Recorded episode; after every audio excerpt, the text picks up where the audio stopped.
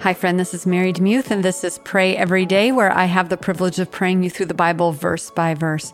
We're in 1 Samuel chapter 12. It's a longer chapter, so we're going to be looking at verses 1 through 13 in the World English Bible. This is what it says. Samuel said to all Israel, Behold, I have listened to your voice in all that you said to me, and have made a king over you. Now behold, the king walks before you. I am old and gray headed. Behold, my sons are with you. I have walked before you from my youth to this day. Here I am, witnessed against me before Yahweh and before his anointed. Whose ox have I taken? Whose donkey have I taken? Whom have I defrauded? Whom have I oppressed? Of whose hand have I taken a bribe to make me blind my eyes?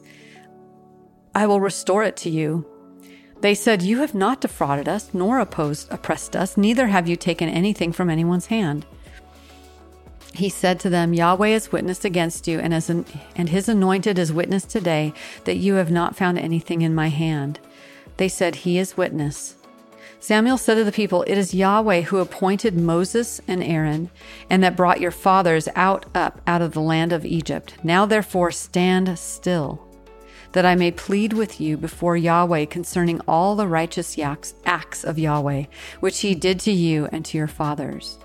When Jacob had come into Egypt and your fathers cried to Yahweh, then Yahweh sent Moses and Aaron, who brought your fathers out of Egypt, and made them to dwell in this place. But they forgot Yahweh their God, and he sold them into the hand of Sisera, captain of the army of Hazor, and into the hand of the Philistines, and into the hand of the king of Moab and they fought against them. They cried to Yahweh and said, We have sinned because we have forsaken Yahweh and have served the Baals and the Ashtaroth. But now deliver us out of the hand of our enemies, and we will serve you. Yahweh sent Jerubbaal, Bedan, Jephthah, and Samuel, and delivered you out of the hand of your enemies on every side, and you lived in safety.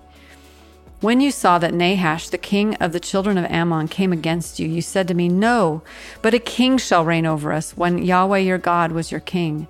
Now, therefore, see the king whom you have chosen and whom you have asked for. Behold, Yahweh has set a king over you. Mind if I pray for you? Lord, in uh, just that last phraseology, I almost could hear the dun dun dun because they've asked for a king and you have given them a king, and we have to be careful what we asked for. And I look back on some of my life and some of my prayers of really selfish and strange things that I've asked for. And sometimes I've received them and then regretted it. Um, and so, Lord, I pray that you would help us to ask for kingdom things, ask for good things, ask for things pertaining to your will on earth as it's done in heaven, instead of just using you as a cosmic Santa Claus in the sky to give us all our selfish desires and everything we wish. Lord, forgive me for that. Lord, please, please, please forgive me for trying to fill my heart up with things or food or um, position or acclaim, Lord, those are empty things and they should not be chased. What, who should be chased is you.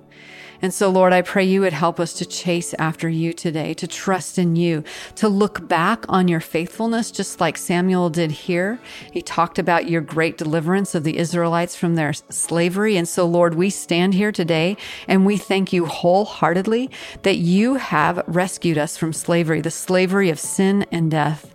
As I look back on my life and where I could have gone, you rescued me right at the perfect time to keep me close to you and to save me from all of that trauma. Lord, there's been so much healing of that trauma in the years, and I pray for those walking through the valley of trauma right now. I pray that you would lead them gently and sweetly along quiet waters and in quiet pastures, speaking life over them, loving them well, helping them realize that you are their shepherd. You are their kind hearted shepherd who takes care of them. Lord, thank you for. Um, not always giving us what we ask for. Thank you that we can say prayers and sometimes you say no and it's for our good.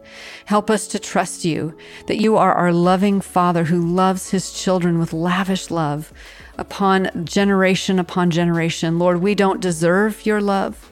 We have gone astray, and yet you have caused the sin of all humanity to fall upon the sacred shoulders of Jesus Christ. And now, when you look at us, you see him and you see his perfection and you love us. We now become your children. Lord, let's revel in that today. I just want to revel in that today and thank you for it in Jesus' name. Amen. Thank you so much for listening to Pray Every Day. I just pray a blessing over you today that, especially those who feel sick and burdened and weakened, I pray that the Lord would strengthen you in powerful and personal ways today.